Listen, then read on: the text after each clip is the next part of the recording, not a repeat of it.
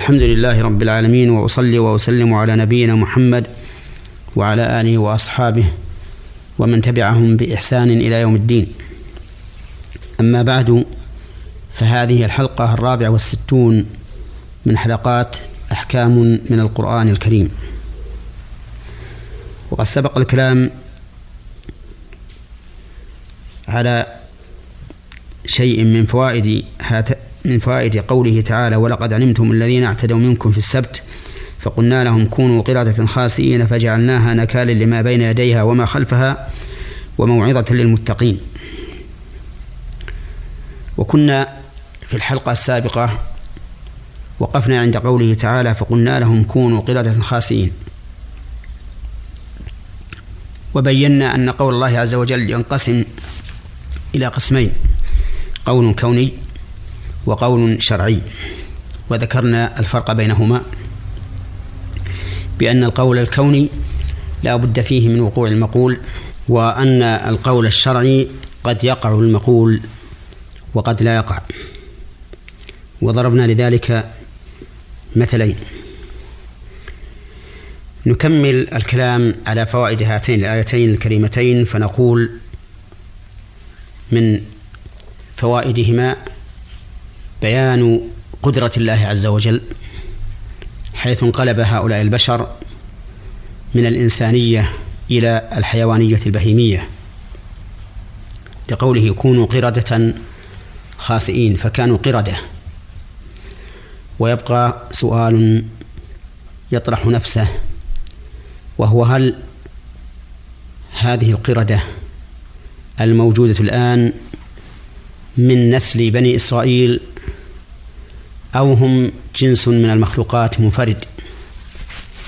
وجوابنا على هذا أن نقول هذه القردة الموجودة الآن جنس منفرد من مخلوقات الله عز وجل مستقل بنفسه. أما الذين قلبوا قردة من بني إسرائيل فإنه ليس لهم نسل بل ماتوا هلكوا وبادوا. كما قرر ذلك أهل العلم كما قرر ذلك أهل العلم. وذلك أن بني آدم من آدم وآدم خلقه الله تعالى من تراب ثم قال له كن فيكون. قال الله تعالى إن مثل عيسى عند الله كمثل آدم خلقه من تراب ثم قال له كن فيكون. ومن فوائد هاتين الآيتين تكذيب. من زعم أن البشر أصله قردة. ثم تطور حتى كان بشرا.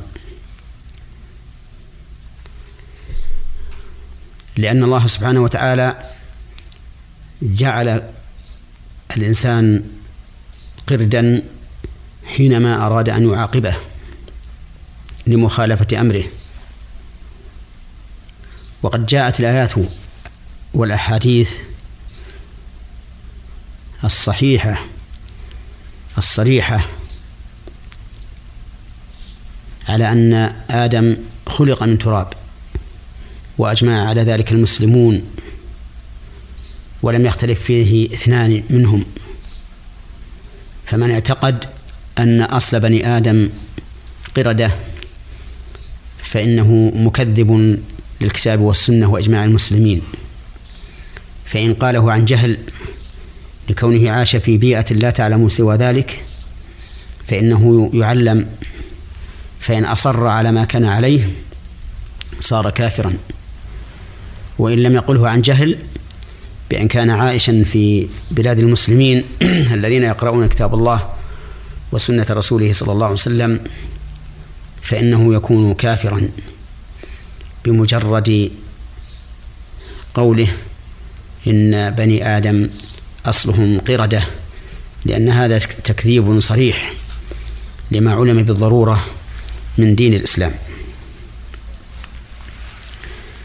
ومن فوائد هذه الآية الكريمة هاتين ومن فوائد هاتين الآيتين الكريمتين أن من رام المرتبة بغير استحقاق لها فإنه يعاقب بنقيض قصده. لأن هؤلاء الذين اعتدوا واستكبروا وتعالوا عوقبوا بنقيض قصدهم. عوقبوا بأن حولوا إلى قردة خاسئة ذليلة. وهكذا كل من أراد علوا في الأرض أو فسادا فإن الله سبحانه وتعالى لا يصلح عمله بل يحطه وينزله. قال الله تعالى إن الله لا يصلح عمل المفسدين. ومن تواضع لله رفعه. ومن تعالى على الله وضعه. ولهذا كان الإنسان كلما تواضع للحق وللخلق ازداد رفعة عند الله وعند الخلق أيضا.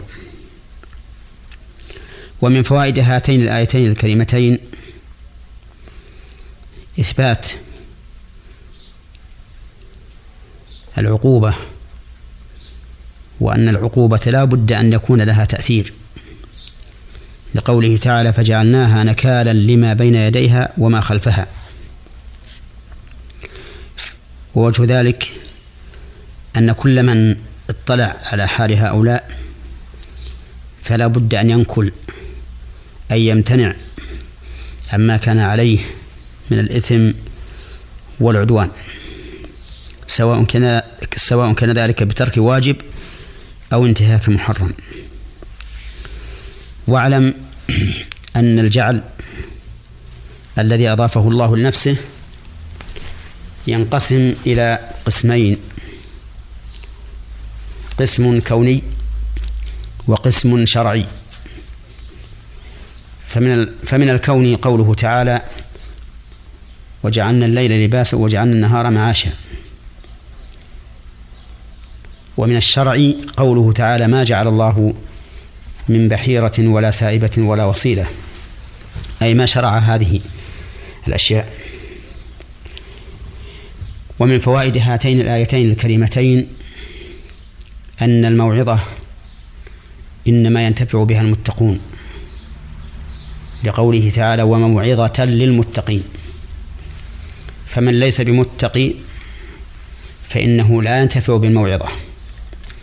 وكلما كان الإنسان أتقى لله كان أوعى للموعظة وأكثر انتفاعا بها.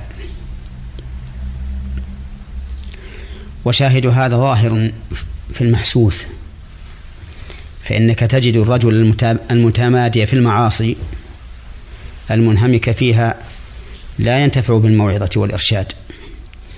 وتجد الرجل المستقيم المتقي إذا وعظ انتفع فإن كان في اتجاه إلى محرم عدل عنه وإن كان تهاونا في مأمور اتجه إلى فعله واستبق إليه. ومن فوائد هاتين الآيتين الكريمتين أن للتقوى فوائد. منها الموعظة أي الاتعاظ بما يحصل من الآيات آيات الله الكونية أو آيات الله الشرعية. وللتقوى فوائد كثيرة ذكرها الله تعالى في كتابه العظيم.